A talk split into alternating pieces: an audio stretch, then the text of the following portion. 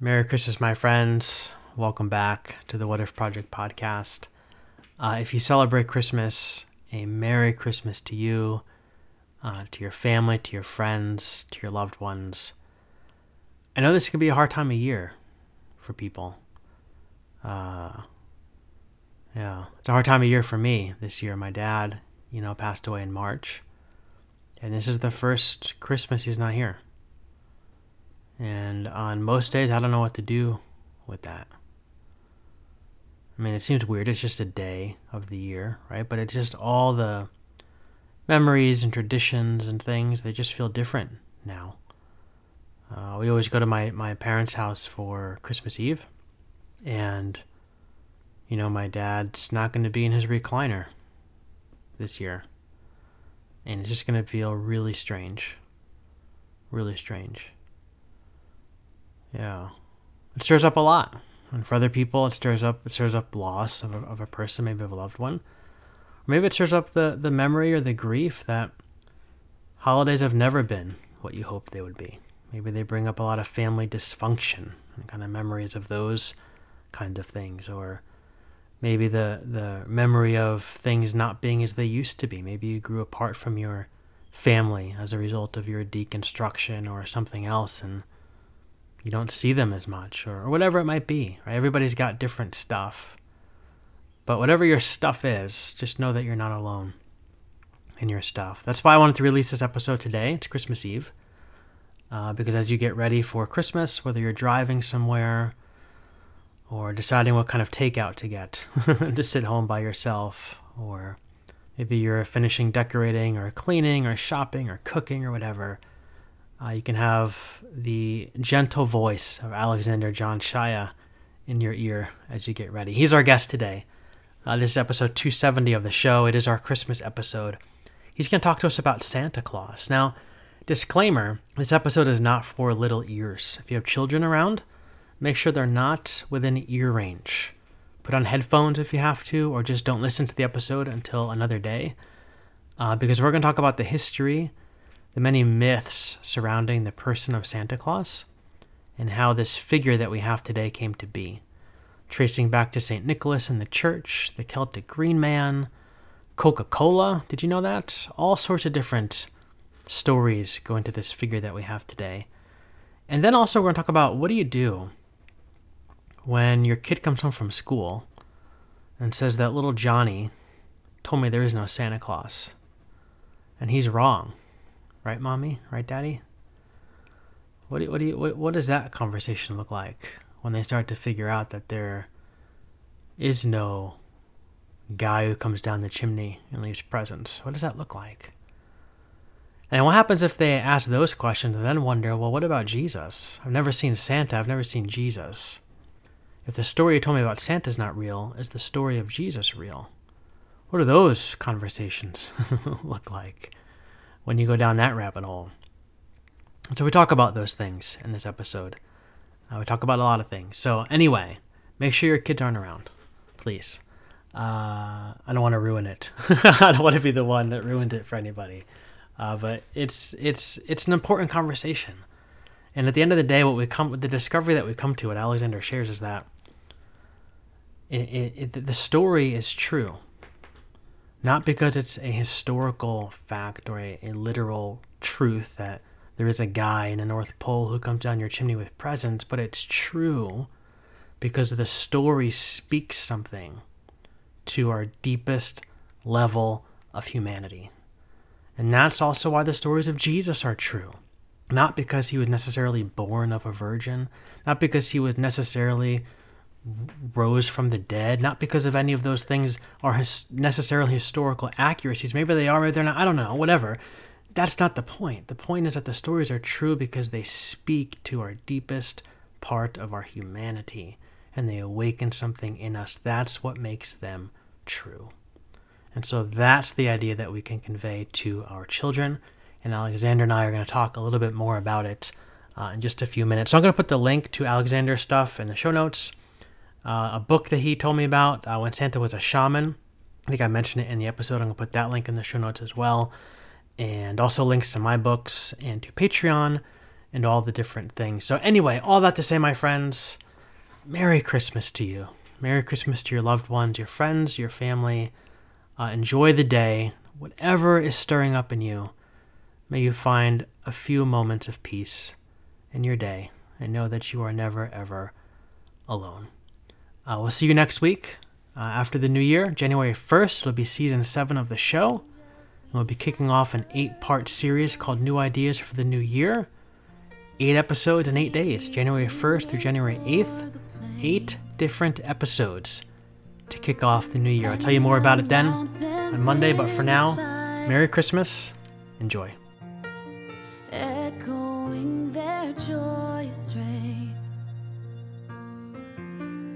In in.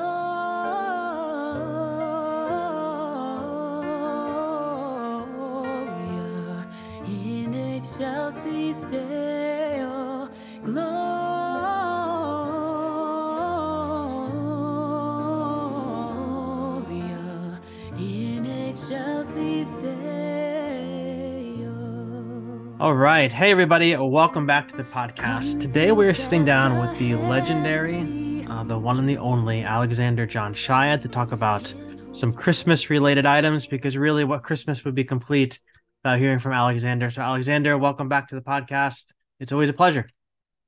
Thank you, Glenn. I was I thought I'm sitting down with the legendary Glenn Siepert. Oh no. No, no, no. It's the opposite. it's definitely the opposite. so for our listeners, uh, full transparency, we are recording this in September. Uh, and we're talking about Christmas because getting something on the calendar for both of us close to Christmas was proving next to impossible. So we just said, let's just do it when we can. And so uh, here we are. But even so, uh, Alexander, you've got your navy blue God. Advent shirt on. I've got my I've navy got, blue Advent shirt on. There you go. I've got Christmas lights around my desk all year long, but I got them in the back of me as well for those of us who are on video. So we're about as festive as we can get for September. All right. All right. All right. So uh, Alexander, I brought you on the show because I wanna I wanna learn from you a little bit about the topic of Santa Claus and the origins of Santa. And last year, you might remember, uh, you turned me on to this book, which I have right here, mm. uh, when Santa was a shaman and it's a, a, book that goes into all these different details about the uh, histories the origins the stories right surrounding this this figure of santa claus and i should say and i'll mention this in the intro that i'll record before the episode but just in case people miss that uh, this episode is not for the young ears because there are some right. sensitive things that we'll be discussing regarding santa so if small people are around it might be best to pause to pause this until a little bit later uh, but Alexander, I wanted to begin by asking you if you could share with our listeners um, a little bit about uh, how Santa Claus came to be, like the the figure that we have today. You know, the old guy with the white beard who wears a red suit. He brings all the the presents to the children. Because after reading that book, like I realized there are so many different paths to travel. There's like so many different topics, like the Green Man, Coca Cola's thrown into the mix. You know, Saint Nick's shamans untangle all this for us and help us understand uh, how we got to this guy that we celebrate today. in, in, three minutes. In three minutes or less. Right. the clock starts um, now. all right. So, and, and just um, you know, help help me with this if I get lost in the weeds. Yeah, yeah. So I, I would like people to think about two main rivers that came together. Mm-hmm. And one is the historical figure of Saint Nicholas, a bishop in Turkey, mm-hmm. and the other is the figure of the Green Man in the northern, the way northern climates of Europe. Now, how do these two fit together? Well, let, let's start with. Uh, let, let, let's start with with Europe, mm-hmm. Northern Europe, because it may come as a surprise, but as Christians, we did not have the feast of Christmas until we went north of the Alps into the northern climates of Europe, and we were trying to describe what we understood and what we celebrated, and they couldn't understand those of us from the Mediterranean basin because the Mediterranean basin was largely about the moon calendar, and Northern Europe was largely about the sun, the SUN mm. calendar and in in a in a in a very deep winter climate the winter solstice is a critical moment because if the sun, S-U-N, does not come back, all agriculture is gone. There, there's no warmth, there's no growth. And in those days, the people in those northern climates of Europe did not have our belief that, oh, well, you know, this is the day that the sun turns around and it, it starts to grow again. Hmm. They felt that they had to do spiritual practice to bring the sun back. Hmm. So it was very important for them to be able to do the practices in their minds to, to encourage the sun to come back. And part of what their practices were were the practices of generosity. Mm. That generosity, literally generosity in greening. You can think of the color green like the springtime and generosity uh, as having a connection here. Mm. All right. So when we go, well, I keep saying we, when Christians, these these are ancient ancestors of ours, sure. go north of the Alps, go up into northern Europe, and we meet this incredibly important celebration they have of bringing the sun back to life. Mm. Um, they wanted, they needed from us a figure that represented generosity. And of course, we could give them the figure of Jesus, mm-hmm. but we also gave them the figure of Saint Nicholas. Now, let's bring St. Nicholas into the conversation. St. Nicholas is a, is a bishop on the coast of Turkey, um, third, fourth century. And Nicholas was born to uber wealthy family. Hmm. The, like in our language, Nicholas would have been born to, uh, Nicholas was the only son of billionaire parents. Right. tragically, his parents died uh, at a very early age and left him orphaned, but quite wealthy. Hmm. As a young man, Bishop, uh, uh, as a young man, Nicholas becomes a priest and then suddenly is elected bishop of this whole Christian area of Turkey. Hmm. And Nicholas has got a heart of generosity. He is sitting on this fortune but when he died, um, about 40 years later, he died a pauper. Mm. He gave everything to the people who didn't have food, who didn't have shelter. Um, and he was especially known for, he would do this anonymously until he was finally tricked and caught. Mm. But in those days, families who had daughters and the family didn't have the money for a dowry, mm. they would have to sell their daughter into slavery mm. because they couldn't provide a dowry for her. And Nicholas, upon hearing that a family was in that situation, would leave bags of gold outside the doorway so that their young daughter would have money for a dowry.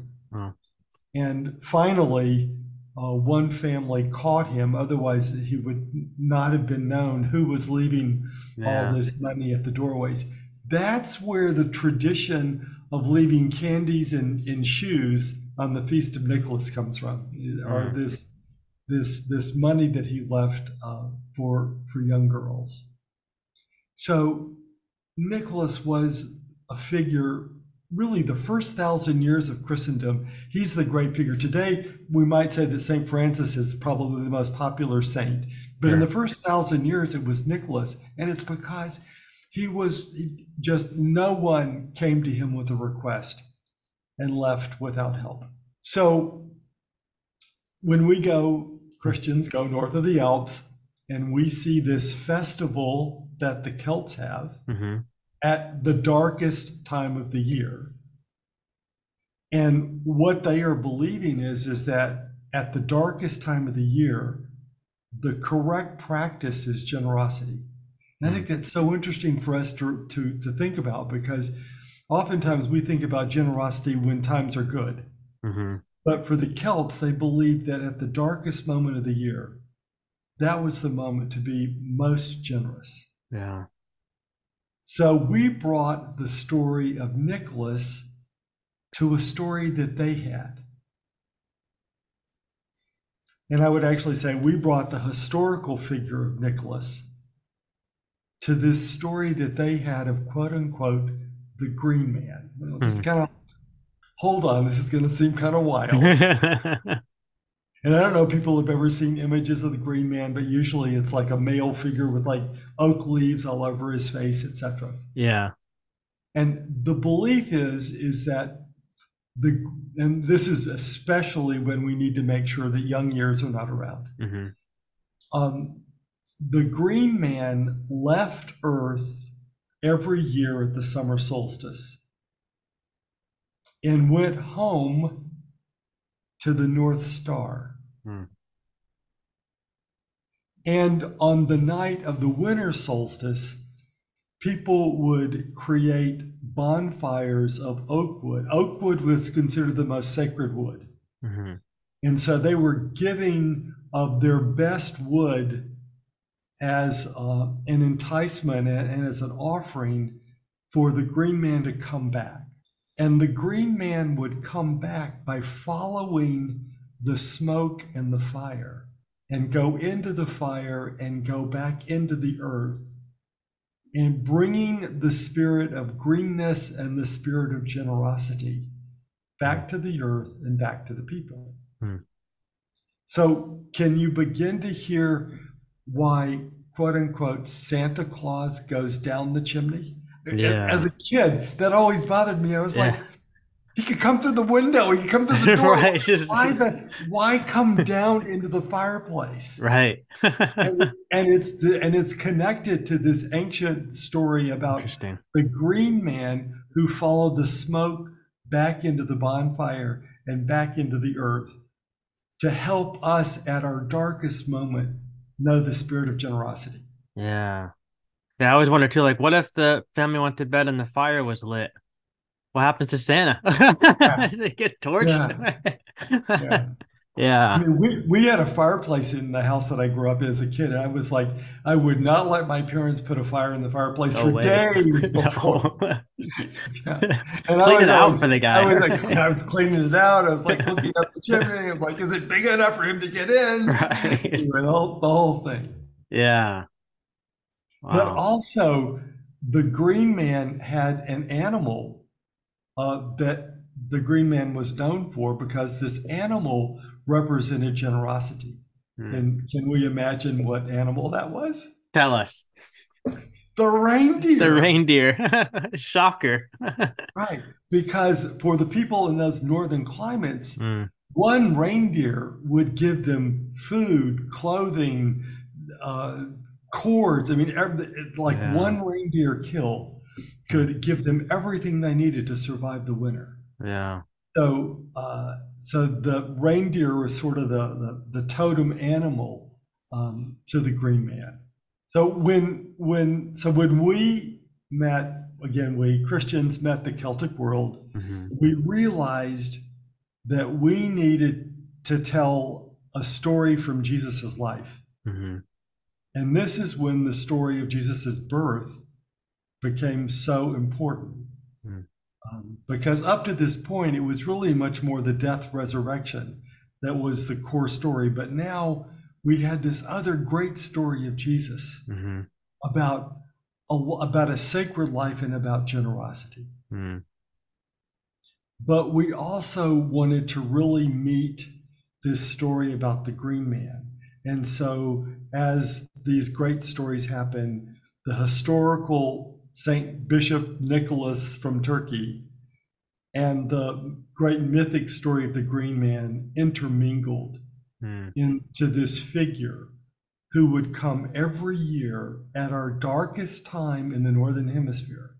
And that's really important that this figure comes in the darkness. hmm And we can think about that interior time of darkness as well as the, the outer winter when there's little light and no seeming growth, etc. To, to, to regreen our hearts, hmm to bring us wonder and joy and the spirit of generosity. Hmm. Because for the Celts, they knew that without wonder, joy, and generosity, they there were so many people that were not going to live to the springtime. The old, the the sick, um, the the widowed, all of those people in their culture that needed the rest of the of, of the people's help. They depended on that generosity. They depended on that return of joy and wonder. Mm. So all of this got created for the Celtic peoples in the creation of the Christmas festival, mm. But also joining St. Nicholas to quote unquote Santa Claus. Santa Nicholas is where the Santa Claus comes from. Mm. And up until just about 100 years ago, this figure of Santa Claus mm-hmm. was usually either clothed in forest green, green or. Dark, or, or, or dark navy. Hmm. Um, the midnight blue of winter, mm-hmm. or the deep green of the returning green man. And then, um, as you've already introduced, um, Coca Cola had this idea in the 1930s because in the United States, Coca Cola could not advertise to to uh, could, could not advertise to children, mm-hmm. could not advertise to families because there was this minuscule Coke that was in Coca Cola. Yeah. And so someone in the advertising circle of Coca Cola said, oh, let's dress Santa Claus in Coca Cola red and white. Yeah. And it stuck. And it, went around, and, it, and it went around the world. That's so weird to me that that's how. Every time you say that, it just blows my mind that that's how that image came to be. and so obviously there was something in us that in the 1930s yeah as we were getting as, as times were very tense and the drumbeat of war was about yeah was upon us there was something about the red that helped or or, or attracted. Yeah. But it was coca-cola and it is that moment where advertisements suddenly become international phenomena. Yeah. But if you go back and look at those beautiful Hmm. pictures of Father Christmas or Saint Nicholas from the 1800s and the early, early 1900s, you will usually see in sort of a velvet midnight blue Hmm. or, or a deep green. yeah Occasionally in uh, like a purple red. Okay. Huh. So then, like, I'm thinking now, like, of my my grandmother was born in, I want to say it was 1923, maybe. And so that means that when she was a kid, my grandma's not around anymore, so I can't ask her. But when she was a kid, that would mean that the image of Santa Claus that I had as a kid was obviously much different for her because that red and white hadn't been introduced yet. Now, the red and white came in the early 1930s, so Yeah. really the height the height of the depression, but Yeah. the the the, the drumbeat of, of the World War on the horizon. Yeah. All right. So then all this talk then about like the Green Man and Saint Nick, that's it seems like, and correct me if I'm wrong, but it's almost like the the Christians were trying to build a bridge. Is that the right word with the Celtic people to kind of introduce to kind of not not throw away what the Celts were doing and just "Oh, we're going to do what we do, but to almost find like a way to marry two things together to build a bridge between these two groups. Is that would that be an accurate way to say? Yeah. Absolutely, and Hmm. and there's always this sense of um, Jesus is a historical figure, but Christians usually found a follower of Jesus that seemed closer to how we lived. Mm, so that that um, they could point and say, "Look, what he did. He's a human like Yeah. you and me, yeah. uh, and if he can do it, we can be inspired to do it too." Yeah. Huh. Now, did the you said before about when Nicholas would leave the dowry and how that kind of morphed into the tradition of leaving candy and and trinkets and, and the shoes and things like that. Did that then evolve into leaving the presents yes. under the tree? So like yes. we can trace it back to those those stories. Yes. Yeah. Okay. And, and what I like to remember is that all of this is about teaching us uh, about generosity. Yeah. About the joy and the wonder uh, in being a generous people and in helping others. Yeah.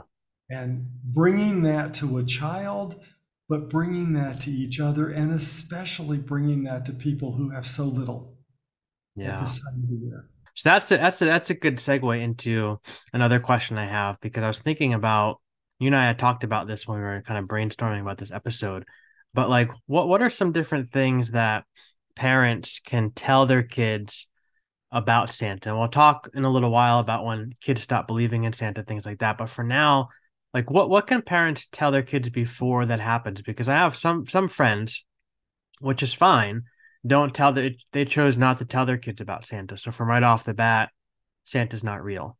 And they do that because you know they they want their kids to know that their moms or dads or families whatever work really hard all year long you know for the gifts that they buy and you know they it creates more of a thankful heart, I guess, in the child because they understand that mom and dad had to work and save in order to do all this stuff. And that's fine. But then you have other parents who, you know, tell their kids all about Santa and they really go into all the things. That's like in our house, you know, it's just all about Santa Claus, things like that. And the kids get really excited about it. But whatever parents decide to do is fine. But I'm curious about like what are some different ways that parents can introduce these topics into the conversation that we just had, regardless of if they tell their kids about that Santa's real or not. Because I think that some of the history just told us about the Green Man is so rich in meaning. And I'm wondering about how we can bring those into the stories that we tell our kids today. If you have any thought about that. well, I, I, mean, the first thing is um, I know, especially for people who have had any sort of a downturn during the year, or someone in the family has died or yeah. natural disaster. December and Christmas can be the worst moment of the year. Yeah. And I really want all of us to understand that part of the power of Christmas is teaching about how there can be generosity, uh, there can be love, there can be care, mm. even when we are in the coldest, most unforgiving moment of our life. And maybe it's an outer winter or an interwinter. Mm. But this is the reason that Christianity created the feast of Christmas to tell the historical story of Jesus' birth, but to tell it in the winter time. Mm. Because it because there is the possibility in those winter days that love, joy, wonder, generosity can be reborn. Yeah. So I, I would so in whatever way that parents tell the story, whether they choose to tell the story of Santa Claus or not, to know that they're not just telling about this mythic figure, but they're using this story to help their children understand about the power of generosity. Hmm. And that as a child, they are a child is receiving that generosity. But as a parent, I know that there's going to come the day when we're going to want to bring the child as an active participant in offering that generosity to others, yeah. being part of creating that generosity, hmm. creating that care. Mm-hmm. So, uh, I, thinking of my, uh, I've got a, a, great nephew who is seven and a great niece who was six, and and the sheer joy on their faces in December. Yeah.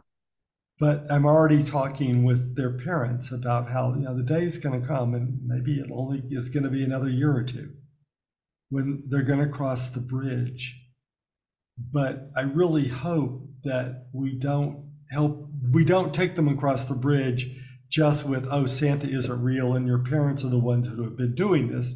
True. But that we can help them understand that now they can take an active part yeah. in spreading that generosity in a dark Yeah. season. Yeah. I'm I'm so nervous, I guess, so like scared about that day because you know she's Jordan is in school, and so she's in first grade now, and I know that one day she's gonna come home, and she's gonna say that some kid told her that Santa's not real, and then she's gonna look at me and say, "But he is real, right, Daddy?" And I told Dana, I was telling her the other night, I'm like, I, I'm that's going to be the day like i pray that i was wrong about the rapture and that jesus comes back and takes me. Right there. it's like what? You know just like look i just know the look she's going to have on her face. And it's you know it's it's it's hard as a parent because like you like you said like there's so much magic around the season and there's so much anticipation there's so much you know mystery there's so much fantasy there's so much of all of those things that surround the time from really like right after Halloween for us, and it goes right up until right at, even after Christmas, you know, and just to know that all of that could change, you know, because of what somebody tells her is uh is devastating to the heart of a parent, you know, because it's just it, everything everything will change regarding that season. And so I think that you know, it's important to think about like you just talked about some creative ways to talk to our kids as opposed to just saying, yeah, the kid is right, Santa's not real and it kind of stinks and you know, but we're still going to have fun anyway versus bringing them into even deeper mystery and maybe having that deeper mystery take on a whole new meaning uh, for the season of Christmas for the family. Yeah. I, there's a story, and I, there's a cultural story, and I know it doesn't, we, we can't recreate it in some way, but I think Sure. about this story a lot, and it comes from the indigenous peoples of New Mexico in, in the U.S. Mhm. Uh, amongst the Pueblo peoples, and Mhm. in their sacred rituals, they have these figures called the Katsinas. And, the, and each they have a whole I mean, like maybe 20 different Katsinas, and each one represents a different virtue. Mhm. And then there comes a moment when the child is going to learn that this figure that appears at their rituals half godlike and half human-like. Mhm. Um, one of the Katsinas visits the house and sits the child down and slowly takes off the mask Mhm. and begins to tell them the story about the virtue that they represent. Mhm. and that they have been wearing this not because the virtue was not real, but as a way to help them live that virtue in their life. Yeah. So I, that's sort of complex language, but but what I would hope parents would not do is just say, "Oh, Santa Claus is not real." And mommy and daddy have been doing this all the time, which which is all true. But Yeah. one more step Mm. We've been doing this because we want to help you learn about generosity and about Yeah. joy. Yeah. And now we want you to be part of it with us. Yeah, I was reading, and I, I wish I could find it. I looked for it this morning, but I've I, there was a blog post I came across um, a few months ago, and the person was talking about their interaction. I think it was like a father was writing the blog post about the story of their child coming to the realization that Santa wasn't wasn't this real, you know, figure. Um, and talked about how the husband and wife kind of sat the child down. I thought it was really interesting because one of the things that stuck out to me is that they said to the child, um, you know, right now you're feeling like, you know, the the the story of Santa Claus, you know, isn't isn't real. That the you know that it's not that that's the lie is that Santa, you know, isn't isn't real, but actually the real secret is that Santa is real and that it's the spirit of Santa, the spirit of Santa Claus that lives within, you know, mommy and daddy. And that now that you are in on the secret, you get to be part of it because you get to do the same thing for other kids who still who you know, are younger than you, whatever, um, you get to do the same thing for them that we've been doing for you. And so like you're almost like on team Santa now kind of thing. Mm-hmm. And it kind of made the child like it didn't take everything away, but it kind of helped the child see that like, you know, just because Santa isn't who I thought he was, doesn't mean I have to give up Santa Claus. Because I think like I think about Jordan, who's a lot like me, and I have a lot I have trouble letting things go, you know, and I th- I really struggle with that. And so I think that for her, that's going to be the big struggle is that all my life, whether it's been six years or seven years or eight years, whatever, this has been what Christmas is, and now I have to let it go and it's something entirely different. But I think if we can, if we can help our child see that that different thing isn't necessarily a bad thing, as different as it might be, but actually a really exciting thing that we get to participate in as a family around the season of Christmas, I think that that can shine a whole new light, a whole new light on things. And I, I know for some, they might want to go one more step to remember that that Saint Nicholas was doing was being the generous person he was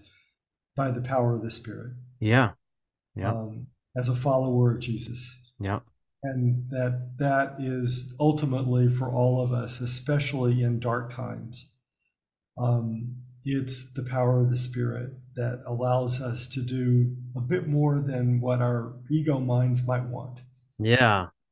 Yeah. And I think, you know, it's it's funny because like thinking about again thinking about Jordan, and I know her mind works a lot like mine does. So I know that the next mm-hmm. question she's gonna ask is, well, you know, I've never seen Santa Claus, and now I'm finding out that Santa Claus isn't really doesn't come down my chimney at Christmas. I've also never seen Jesus, but yet you tell me that Jesus is real. And I know that's to be, I know that's to be the next conversation, probably on the very tail end of the Santa Claus conversation. But I think, you know, what you guys said earlier about how this, this mystery, these traditions of Santa Claus, you know, these stories are meant to teach us deep things about generosity and that they are based upon historical figures like Saint Nicholas and things like that. The same is true of of Jesus, you know, and that Jesus is a historical figure um, and we tell these stories about him that have been handed down through all these generations in order to teach us deeper truths, deeper mysteries about about life, whether it's about love or it's about forgiveness or it's about um, having grace on people or being generous with people. Like these are all of the life principles that come out of the story of Jesus. So just like Santa Claus, all these these things can come out of that story. So many things come out of the story of Jesus as well. So it's not that Jesus isn't real isn't true or anything like that, but there's a deeper mystery to it, just as there is with Santa.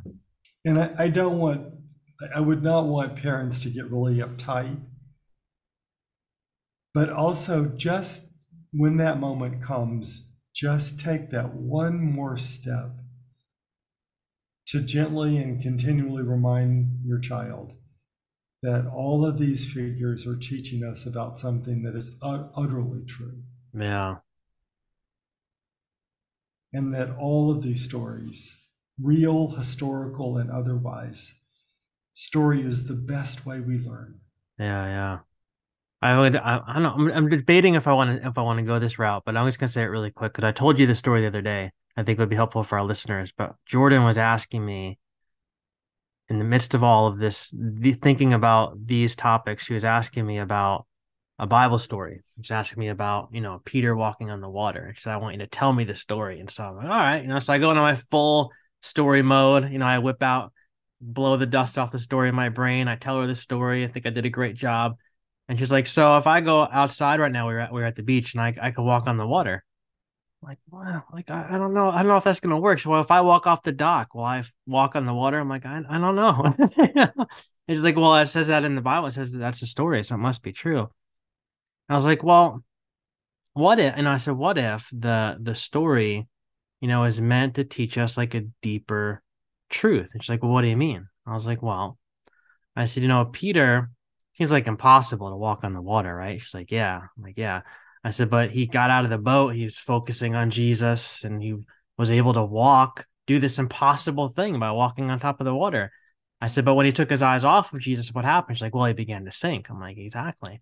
I said, so maybe the the deeper truth of the story is that we can do hard things. We can walk on top of impossible situations when we keep our eyes locked on Jesus, on love, on forgiveness, on generosity, you know, whatever it might be. When we focus our attention on that, we're able to do the really hard things of life.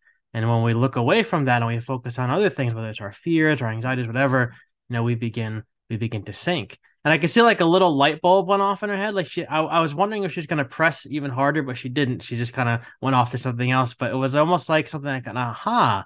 Almost like there was a sense of like freedom in there because I almost felt like she felt like it's impossible to walk on water, Dad. Like I don't know if you've ever tried it, but she's I could tell like she was thinking like that's just not it's just not something that you can do. So I think there's almost like a sense of relief there to understand that maybe the story doesn't mean isn't this literal thing, but actually has a deeper meaning to it. Right. And she's right at that age point when she can begin to understand that a concrete story can be teaching us something more than just the literal that's concrete right. elements that's, of the story. That's right. That's and right. that's just what we want to do with Santa Claus when that yeah. Yeah, that's really good. Okay. Santa is true. Yes, exactly. Is Just true. Not the outer costuming. Yeah, and I think it's I think it's understanding too that like truth you and I talk about this all the time that truth doesn't necessarily mean historical reality, right? Like it's not like a just because truth isn't necessarily historical. Truth truth is something that's deeper than that. I think that once we make that connection, we can understand that all of these stories have a depth of truth to them. Uh, so last question, in regards to all this stuff, I'm interested. Like, how do you, Alexander John, bring this stuff into your celebration of Christmas? Because I know you're a big Christmas guy, and I know that you you you this is like one of your favorite times of the year. So I'm interested, like, how does the the Green Man and all of those kind of traditions make their way into your celebration of the holiday, so that maybe some of our listeners can incorporate some of that into their their own traditions? Well, and I I, um, I love the beauty and the wonder and the generosity of December. Yeah. But I also know in my own life and, and, and working so many years as a therapist, this can also be the worst month of the year. Yep. So I I um, have practices where I where I want my great phrase. I like candles in December mm. to decorate the dark. Yeah. I like candles not to say the light is going to drive out the dark, but the light is going to help me hold the dark. Mm. It's going to help me hold the bitter times uh, and the hurt. Mm. And that there's another power that can take the wounds and and make them a, a radiant joy. Yeah. So December is this sweet, bitter month. Mm. Um, because I never, ever, ever want anything that I do to say to someone else, they're shut out from the joy, they're shut out from the wonder. That I'm not celebrating something that isn't accessible, that they're not included in. Mm. Um, oh, it. I, I've had difficult December's where I've watched the world go by with everybody seemingly happy and my just breaking apart inside. Yeah. Um, this celebration of the winter solstice for the Celts and Christmas for us was about there is a presence in the dark times Yeah. that can hold us. Yeah. And that's the most generosity of spirit ever. Yeah. So um, I, I try to do things in December that remind me of joy and remind me of wonder, um, even when I don't feel it. Yeah. Yeah. That's just good because I'm, you know, every everybody knows, the listeners know, you know, that my father passed away in, in March. And so this will be the first Christmas without him. And I'm just sensing that, you know, it's it's it's great to have Jordan because she brings all the excitement, you know, to every day.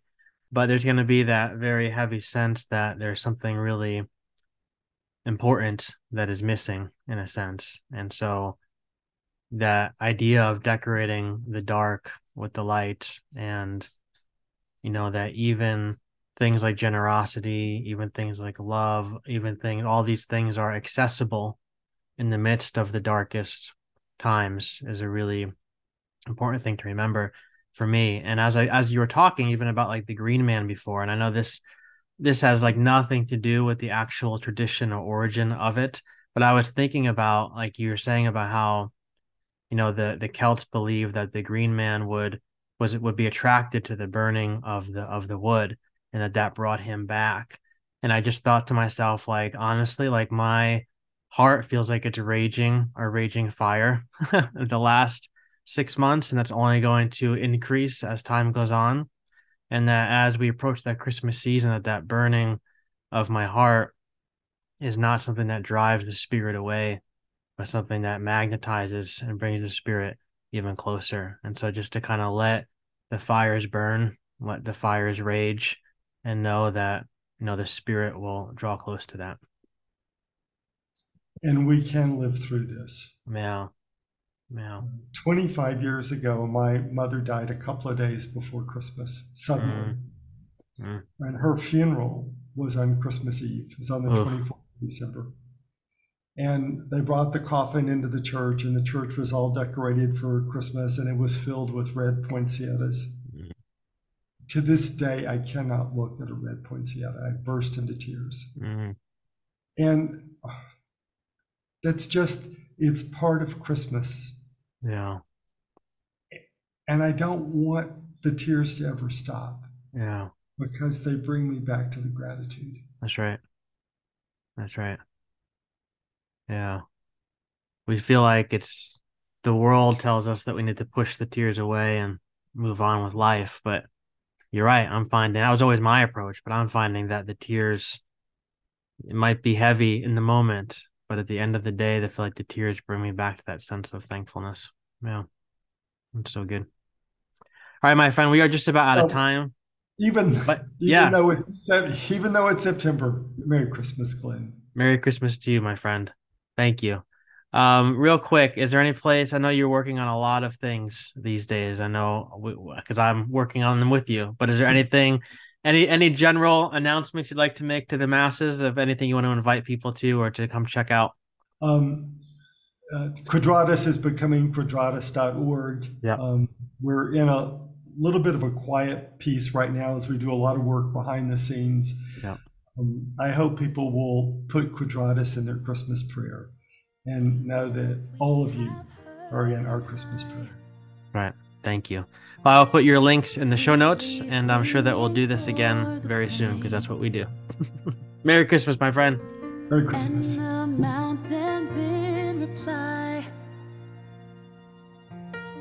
echoing their joy straight.